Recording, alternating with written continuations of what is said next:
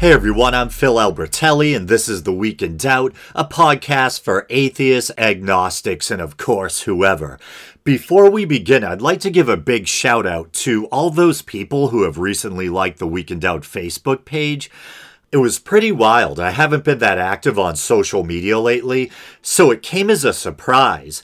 I think the last time I had previously looked, the show had about 460 something uh, Facebook likes, and then I looked yesterday, and all of a sudden I had 499, I think it was probably too many to shout out individually on one episode, but thank you everyone. It's much appreciated. I don't know if maybe a fellow podcaster or a larger creator shouted me out, which sometimes happens, but I'm very grateful for the additional likes. And my not being active on social media shouldn't be taken as a sign that I've become disinterested.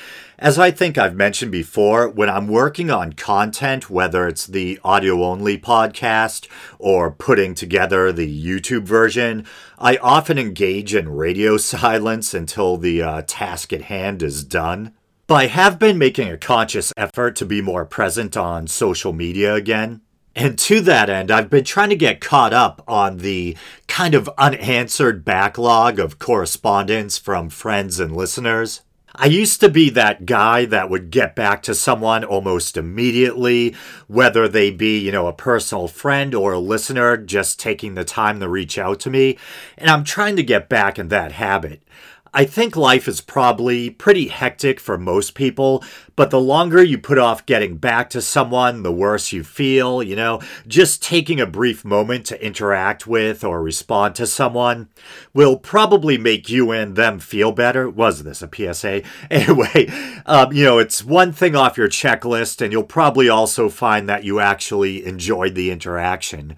Uh, we're social creatures. I think even online interactions, well, at least the positive ones. I'm not talking about pissing matches on Twitter or whatever, but I think they can give you kind of a nice little endorphin boost and kind of make you feel more connected to the world and others. But now that the niceties are over, let's move on to one of the most bizarre and disturbing stories I've ever covered.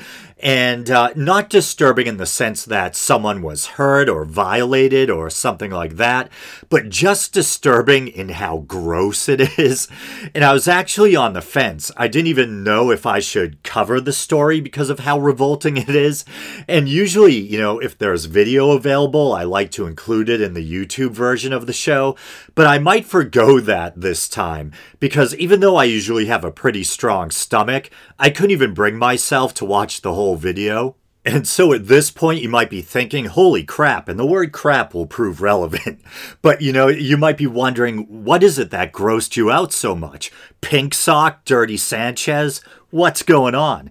Well, a pastor named Dan Burgoyne of the Rolling Hills Covenant Church in California thought it would be a good idea to bring a little prop with him to his sermon, an instructional device, if you will. What was it? A lump of dog crap. Yes, real dog crap, which he uh, proceeded to smush and handle with his bare hands, apparently to try to teach some point about the nature of sin. And so this story's been making the rounds, but uh, since I feel kind of at home at Hemant Mehta's friendly atheist, I guess how you know I'll read his take on it a bit.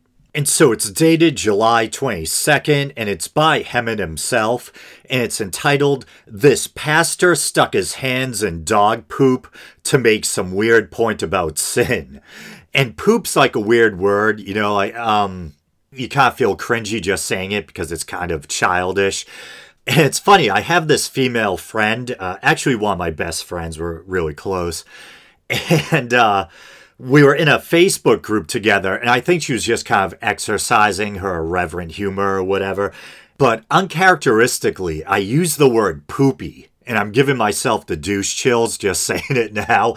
And she's like, if you say poopy one more time, she's like, I'm leaving the group. And so I, I made up some kind of uh, thing with a lot of alliteration with the word poopy in it. And she left the group. I called her bluff, and turns out she wasn't kidding around. But no worries, we're still friends. In fact, we just zoomed like a uh, a week or two ago. It was the first time I actually drank in a while. I uh, threw back a couple of uh, hard ciders. Did I just bump my mic? Apologies. Anyway, I'm not going to edit that out. I'm just going to soldier on.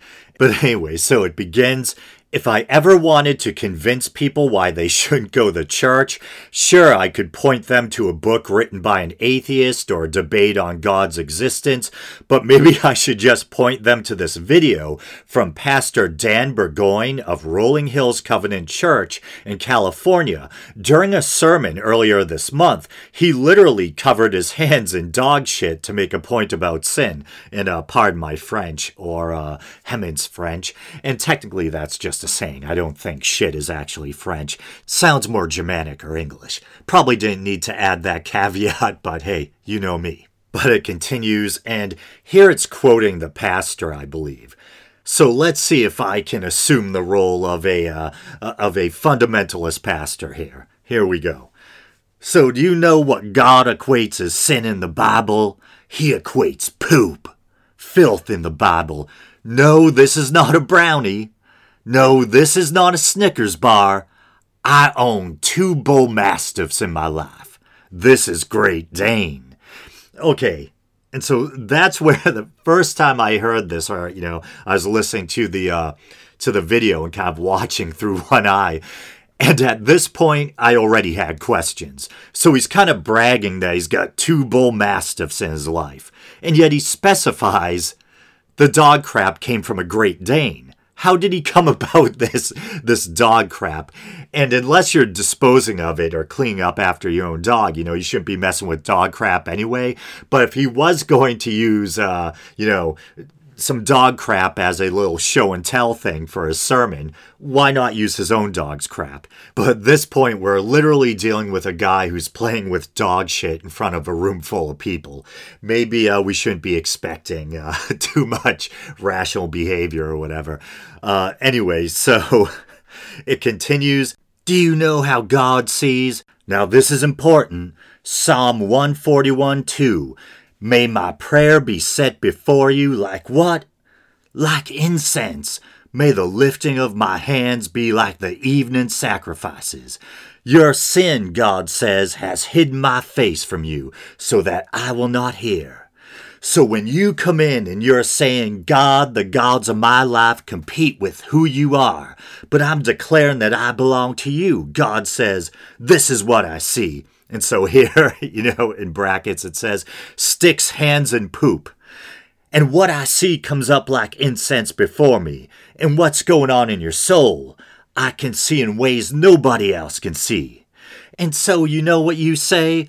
O God, creating me a clean heart and renewing me a right spirit, and cast me not from thy presence, and take not thy Holy Spirit from me, and you got chunks coming off your thumb, and God is saying, What do you want? Do you want me? Now God's got a southern accent too. Or do you want you? And uh the ch the ch yeah, he describes you got chunks coming off of your thumb. Too much, man, too much. And this brought to mind for me something that I've wrestled with for a long time. You know, trying to reconcile this kind of fractured or divided view of religion that I have. On the one hand, I have this sincere, lifelong interest in religion. I find the different beliefs fascinating. I love studying the history of religion.